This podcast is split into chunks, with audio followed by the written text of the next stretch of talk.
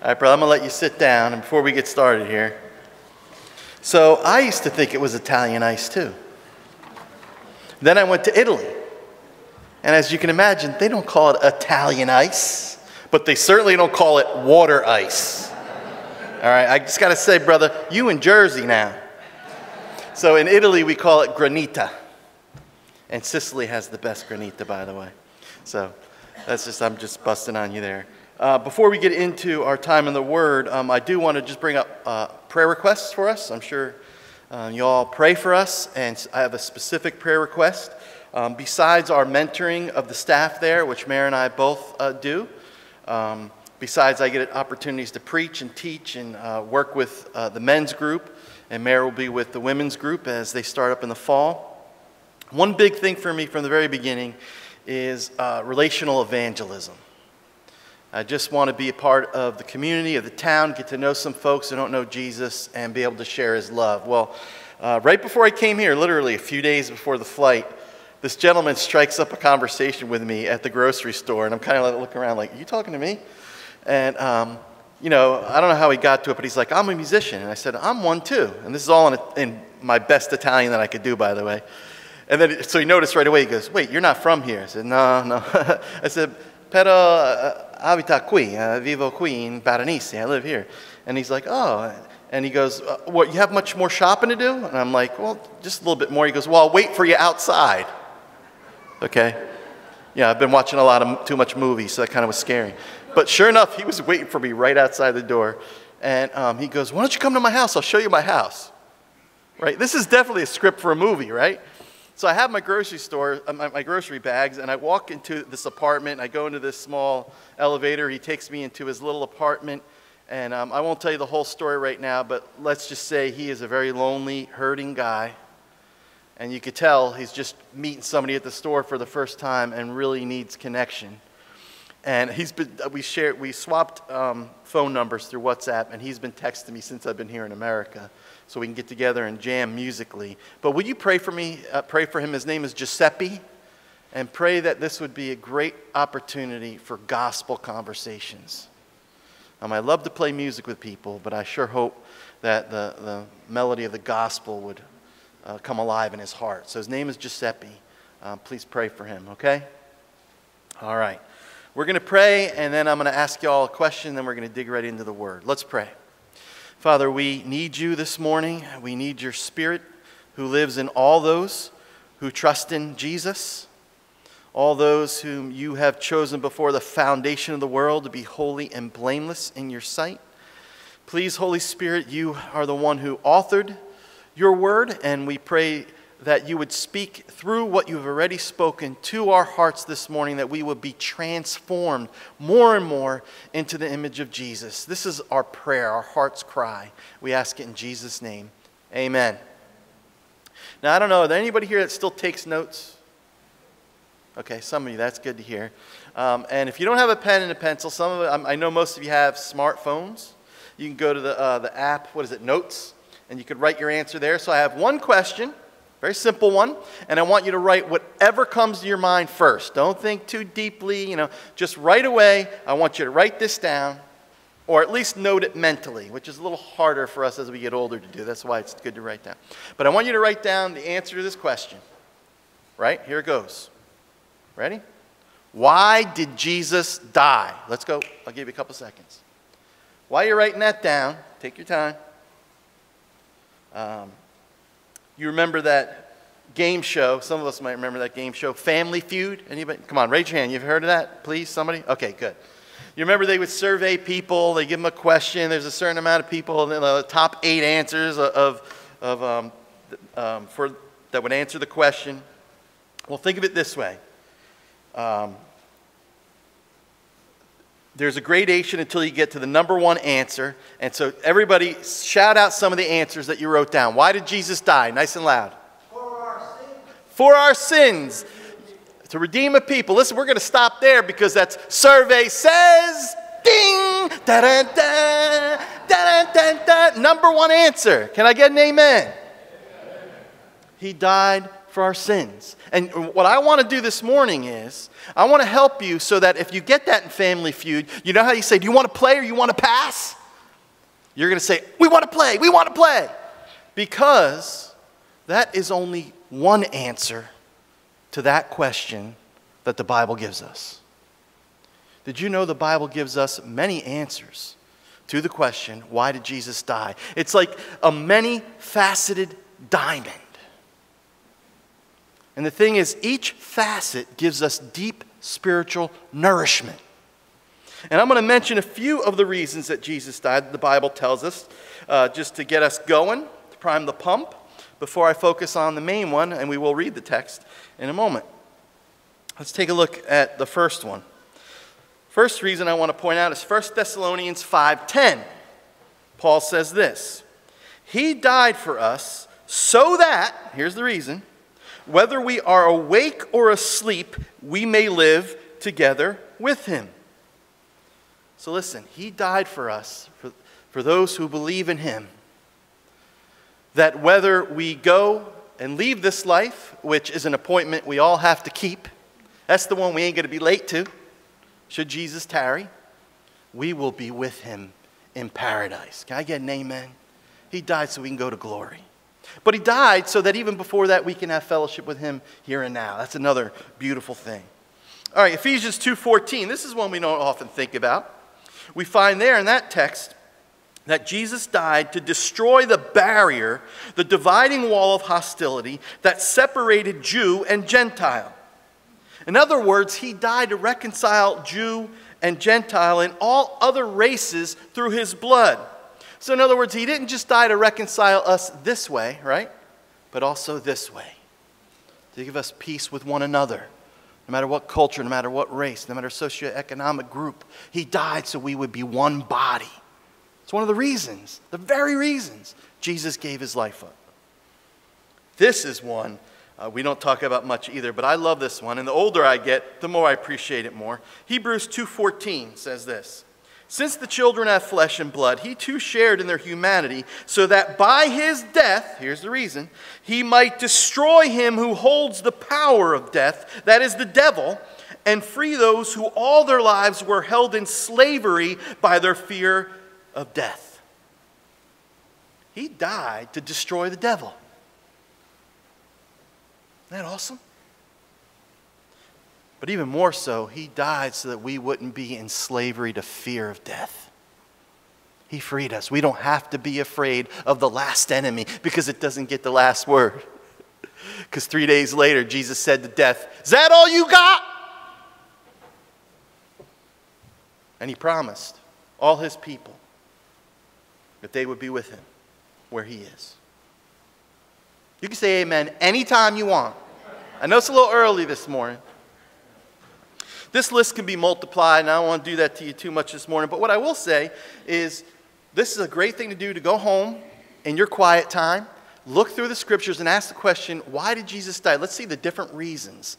And that will be so edifying and strengthening to your soul. But we're going to park on one this morning. We're going to take a little bit of time on it. And that's for uh, 2 Corinthians 5.15.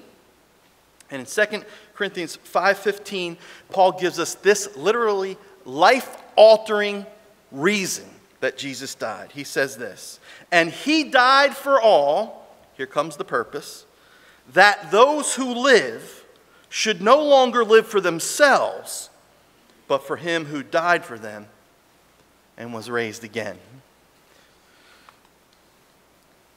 Back in the 80s when I first got saved, dating myself a little bit, there was this stupid, and I mean stupid, controversy you know, can you receive Jesus as Savior and then later receive Him as Lord? Remember that, some of us? It was ridiculous. He is our Lord and Savior, Jesus Christ. But we see in this text, Jesus didn't die for us simply and only to give us a place in heaven after we die and then leave us exactly the way He found us. That's not salvation. No, Jesus died for us and rose again so that, look at the text, we should no longer live for ourselves, but for him who died for us and was raised again. Listen, another way of putting it is this way Jesus came to completely change the orientation of your life. To turn you away from being self centered to being Christ centered. To cause you to stop living for yourself and to live for Him. Listen, what Jesus did when He saved you, I hope most, if not all of us here, know Jesus this morning. What He did when He brought you home is that He gave you a Copernicus revolution. You know what that is? First of all, I just love saying Copernicus. Isn't that a cool name? Sorry, but anyway. Um, Copernicus was that old guy who uh, studied the stars and then he came out and told the world, hey, uh, I got something to tell you. We've been wrong for a very long time. The earth isn't in the middle with the sun and all the planets revolving around us. But guess what? The sun is in the middle. And then the earth and all the other planets revolve around what? The sun. Well, before we knew Jesus, it was all about us, right? We were in the middle. Everybody, listen, even, even God existed for us. But when you came to know Jesus, everything got stood on its head, or I should say, was turned the right way up, and we realized that the world doesn't revolve around us, the universe. It revolves around the Son, S O N, the Son of God. And our whole lives were transformed because we realized that now we have a much bigger purpose to live for than building our little puny kingdoms and following our own selfish, sinful desires. No, we have become a part of God's family, of His kingdom, and that's the kingdom that has no end. That's the kingdom that's eternal. We experience that joy of realizing the real purpose for why God created us and then recreated us in Christ Jesus. So, what's the cry of the believer's heart this morning? Um, even as imperfect and as failing as we are, our heart's cry is what? Hallowed be thy name. Thy kingdom come, thy will be done on earth as it is in heaven.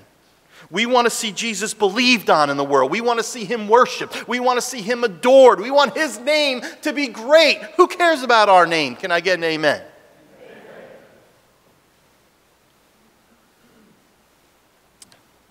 And the neat thing is, Jesus did not die just for Navy SEAL or Green Beret Christians. He died for normal people like me and like you, foot soldiers this is what we're going to see in the text, and we're going to see it from different directions. Usually there's an outline to my sermons. Really, it's just one sentence that we're going to look at from a few different ways, and that'll be it for this morning. But we're going to see this that Jesus died for you so that the driving force in your life would no longer be to live for yourself, but to live for Him. That's a little hard to remember, so let me just put it this way Jesus died for you so you would live for Him. Let's say this this way, this way together. He died for me that I might live for him.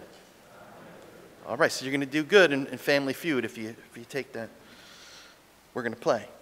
So let's take a look as we look at this. Look at verse 15 again. Um, and he died for all that those who live should no longer live for themselves. Now, here's the question and even in a Reformed church, this could be hard for us sometimes to grasp. Notice it says, and he died for all. Well, who's the all? Does that mean he died for every single individual that ever lived? See, here's the problem if you take that view. It does, that's not an Arminian view. Whoops.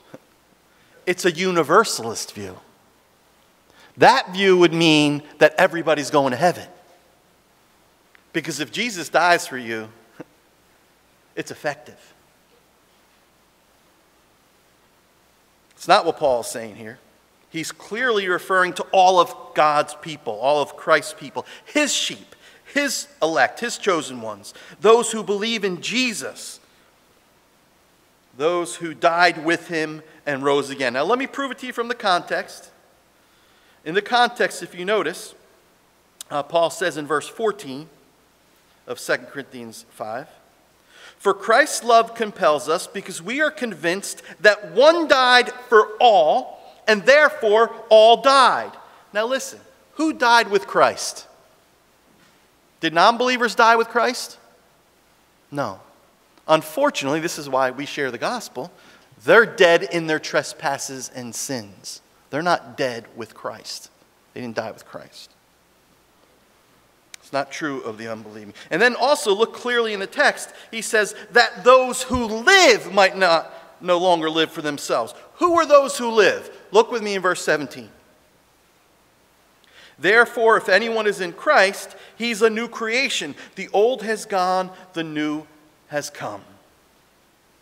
Those who live are those who have been made alive in Christ. You once were dead, now you're alive. You were dead in your trespasses and sins, and He has now made you alive in Christ. You know, we went through that whole thing the butterfly has to go through. You know, that caterpillar, how ugly that thing is at first. And it goes in a cocoon and it goes through all these convulsions. But what happens when it pops out? That thing can fly. That's what God did for us in Christ. So then, the reason I bring this up is not to give you a theology lesson. The older I get, the more I, am just not uh, into just simply filling people's heads with theology, even my own. But I want to know what did he mean by this, right? Because I have to preach the word. Well, notice this is the import of the, the word all, because he's speaking to the Corinthian believers here. In other words, the educated and the uneducated, the rich and the poor, male and female, old and young, black and white, and everything in between. Now, listen, in the church of Corinth, you had a great diversity of peoples, right? Slave, free, Greek. But here's the other thing you also had a lot of dysfunction and, and, and a lot of divisions in the church at Corinth. You know, those people who say, Oh, I wish we could go back to the early church.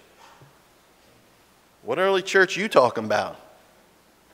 Because they had some issues. No. What he's telling the Corinthians, what he's telling us is that Jesus died for all. Look around at your brothers and sisters in Christ, as different as they are. You know, one follows Apollos, the other one follows Peter. Remember that? Jesus died for all. So, what about if someone isn't in Christ this morning, or someone who was reading this? There is a word that Paul gives to those who are not yet alive in Christ. It's in verse 20. We implore you on Christ's behalf, be reconciled to God. Look, Jesus' people do what? They receive him by faith. They repent, they believe the good news. And here, I think this is super important. People often, and even Christians sometimes, do fall into this uh, error. They often think uh, uh, following Christ, being a Christian, um, is being repressed. It's being stifled. It's to live a life of restriction. But the truth is, Bob Dylan had it right the, on this one. You got to serve somebody. It could be the devil, or it could be the Lord. But you still got to serve somebody. The problem is, before you knew Jesus, and for those who are still not in Him, you're going to be enslaved to your own sin and you're going to be under the dominion of the devil. And here's the thing sin is a harsh master, and it leads you to a grim end. It's called spiritual death. The other option is you can serve the one who died and rose again Jesus Christ, who invites all with these liberating words before it's too late. As long as it's called today, this is the invitation Come to me, all you who are weary and burdened, and I will give you rest. Take my yoke upon you and learn from me, for I am gentle and humble in heart, and you will find rest for your souls. And then listen to this For my yoke is easy, and my burden is light. Sin can never say that to you because it's pleasurable for a season, and then you got to pay the piper. So he died for all of those who are alive in him. And why did he die? And that's what we're going to spend the rest of our time on. Notice what he says in the text. the Apostle Paul, under the inspiration of the Holy Spirit, that those who live should no longer live for themselves, but for him who died for them and was raised again. Charles Kingsley once uh, wrote this. He said, If you want to be miserable, think much about yourself, about what you want, about what you like, what respect people ought to pay you, and what people think of you. That's a misery, isn't it?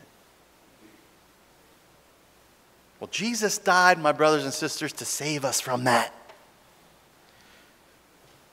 Martin Luther defined sin in a way that I'd never heard anybody else define it, but man, he hits the nail on the head. He said, Sin is a curving in on oneself. Isn't that true?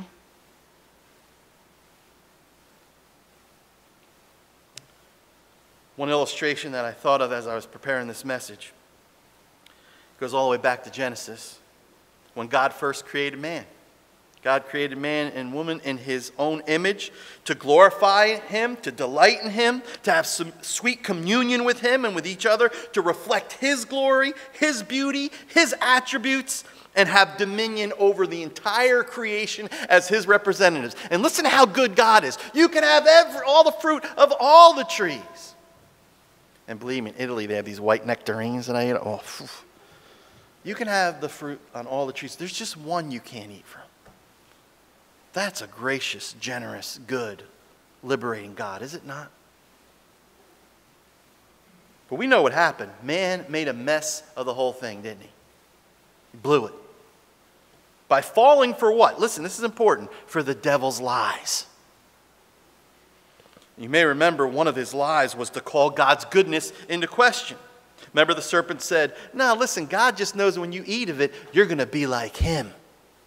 And God doesn't want that. In other words, God's holding out on you. He doesn't want you to be fulfilled, He doesn't want you to be satisfied. He's a restrictive God. He's withholding the good that you could have if you just step over the line. Why do I bring that up? Because, in one sense, my brothers and sisters, isn't that what we all fall for when we give into sin and selfishness? Listen, think about it. I know God says this is wrong, but I need this to be fulfilled. Hello? I need this to be happy, to have true life. God's preventing me from reaching my true potential. See, something incredible happened when God Himself came into the world and was mistreated and was scorned and was rejected and literally crucified by the very people He came to give His life for. Remember the consequences God said would happen if they ate of the, ate of the tree? They would what? Surely die. And that was certainly, physical death was included in that. But unfortunately, uh, it's worse than that. There's a more chilling type of death that our sin leads to. It's called spiritual death, but the Bible calls it something else. The Bible calls it the second death. And that's the death we want to avoid. And here's the thing God became one of us to take that spiritual death to himself so that we would not have to take that death, that we could be brought back to God and live with him for eternity. If you want to know where that happened, it was when he was on that cross. And you may remember these words he quoted from Psalm 22 My God, my God, why hast thou forsaken me? See, the one, you've heard this before, but I, I, I could hear it a million times and still want to hear it more. The one who had perfect fellowship with the Father and the Spirit for all eternity past. They didn't need anybody or anything, they were eternally blessed and happy. That one left glory and had to hear, had to experience the most chilling thing that we pray none of us in this room will ever have to experience Depart from me. He took that for us. He was forsaken by the Father in our place. One of the reasons he did that, Paul is saying, is so that we could be freed from the bondage of living for ourselves. And so that we could be set free to live for him, the one who loved us and gave himself for us. The one who created us for his glory so that we can have abundant life How does this work? How does this operate in everyday life? The cross of Christ is a daily reminder, Paul is telling us here, that God indeed is good and he's not withholding anything good from us. He's not making arbitrary rules for us to keep in order to keep us from being happy.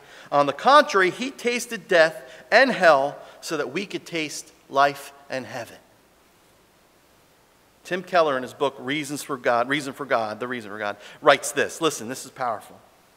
If we ask the question, why does God allow evil and suffering to continue? And we look at the cross of Jesus, we still don't know what the answer is. However, we know what the answer isn't. It can't be that he doesn't love us. It can't be that he's indifferent or detached from our condition. God takes our misery and suffering so seriously that he was willing to take it on himself. That's our God. You think that God is withholding from you? he gave his all, he gave himself.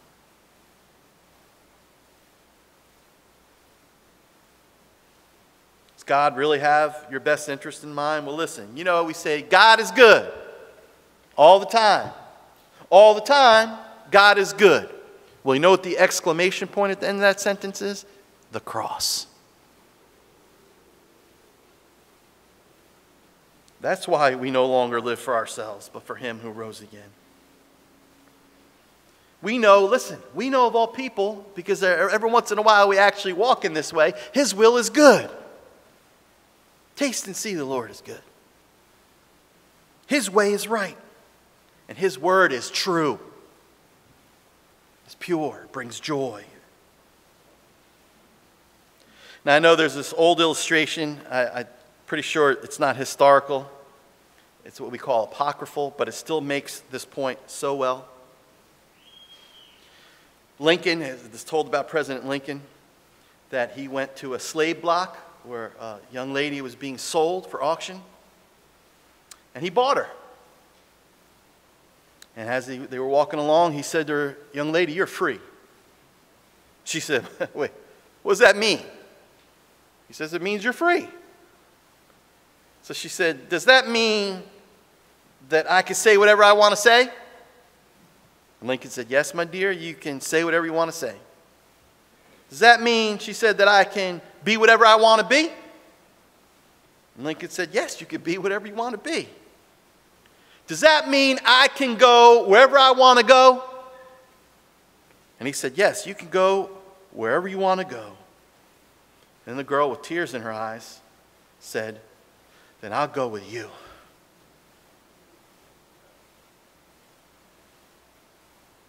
That's what Jesus did for you and for me. He bought us with his own blood. And the gospel has the power to do something that nothing else, not the law, nothing else has the power to do. It can change our ought to into want to. And that's why Luther said, we begin again every day with the gospel we got to preach the gospel to ourselves. Here's the key He died for all that those who live should no longer live for themselves, but for him who died and was, and was raised again.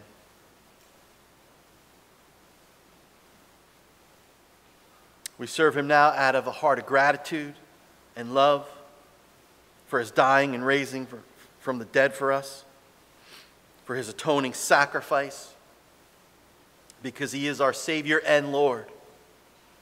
And he has our best interests at mind. You know, when I was a kid, I didn't always believe that about my father, my earthly father. I got to tell you the truth. Bricklayer, old school, Italian American guy, come home filled with cement, hands all swollen from working all day. But I didn't really appreciate it back then. constantly we would have steak or something like that, we got the best pieces. And when there wasn't enough, I literally would see him sneaking a sandwich later on so that we could eat. That was my dad. And when I was young and stupid, I didn't appreciate it. Of course, then you have kids. And it's as I get older that I look back, and of course, there's a lot of regret, but there's deep appreciation because it's on his back. I, you know, literally, one time I was five years old and I was crabbing in Bay Head, New Jersey. And I was five and I saw a little angelfish. To this day, nobody believes me. But I did. It was this weird looking fish. So I went to get it with the net and I went in. It was all a blur to me. They told me later what happened. My dad dove in to get me. And I literally, to get out, pushed his head under the water so that I could get out of the water. As I think of my life now, I certainly want to do things that honor him and that make his name look good, not bad. But he's gone, he's not with us. But there's a beautiful thing here in this text. I haven't mentioned much up till now. I'm talking a lot about his death. But notice what it says about Jesus. He died and what? Was raised again. So he lives to tell about it. And that means sometimes we say, Yeah, I know what to do, but that doesn't help me. I, it doesn't mean I, I can do it. No, that's the point. He lives. He can help you. Even now, He intercedes because He's alive for you. Even now, He uses that beautiful gospel to keep transforming your heart and life so that more and more you want to do what He wants you to do.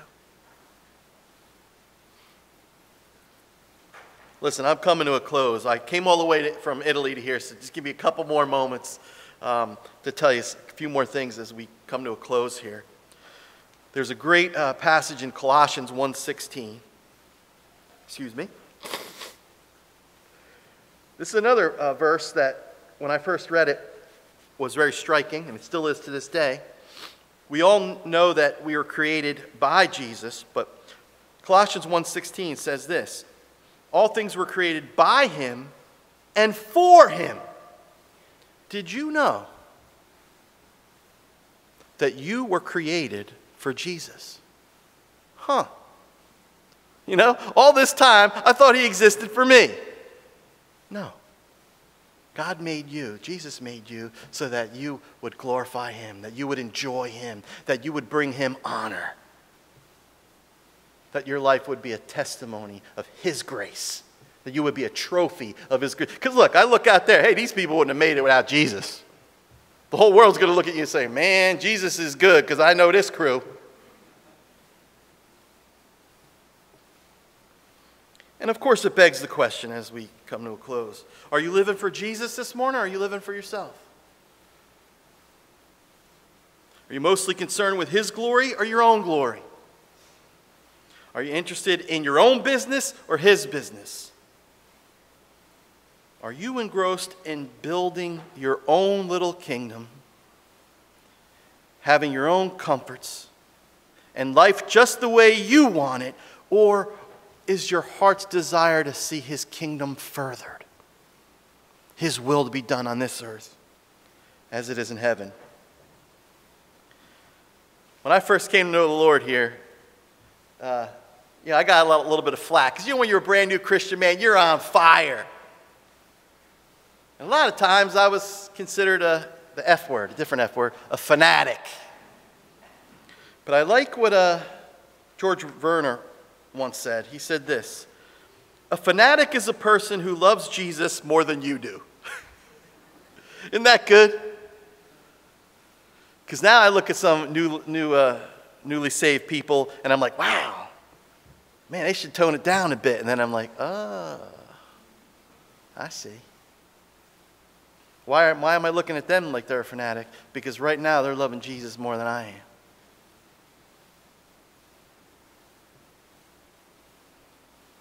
Next time someone asks you why Jesus died, you could say, He died so I could be justified. It rhymes in English. He died so I could be glorified. That rhymes in English too. This one doesn't rhyme, but you want to keep this one. Next time, say, He died for me, that I might live for Him. Can I get an amen, church? Let's pray. Father, how we thank you that in the gospel, you give what you command. That in the gospel, you enable us to more and more put sin to death and to live under righteousness.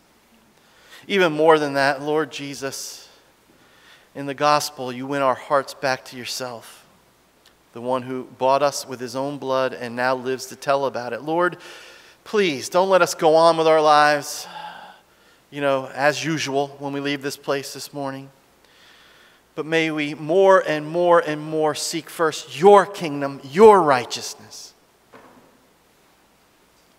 And help us more and more to live lives of love, just the way you loved us and gave yourself up for us.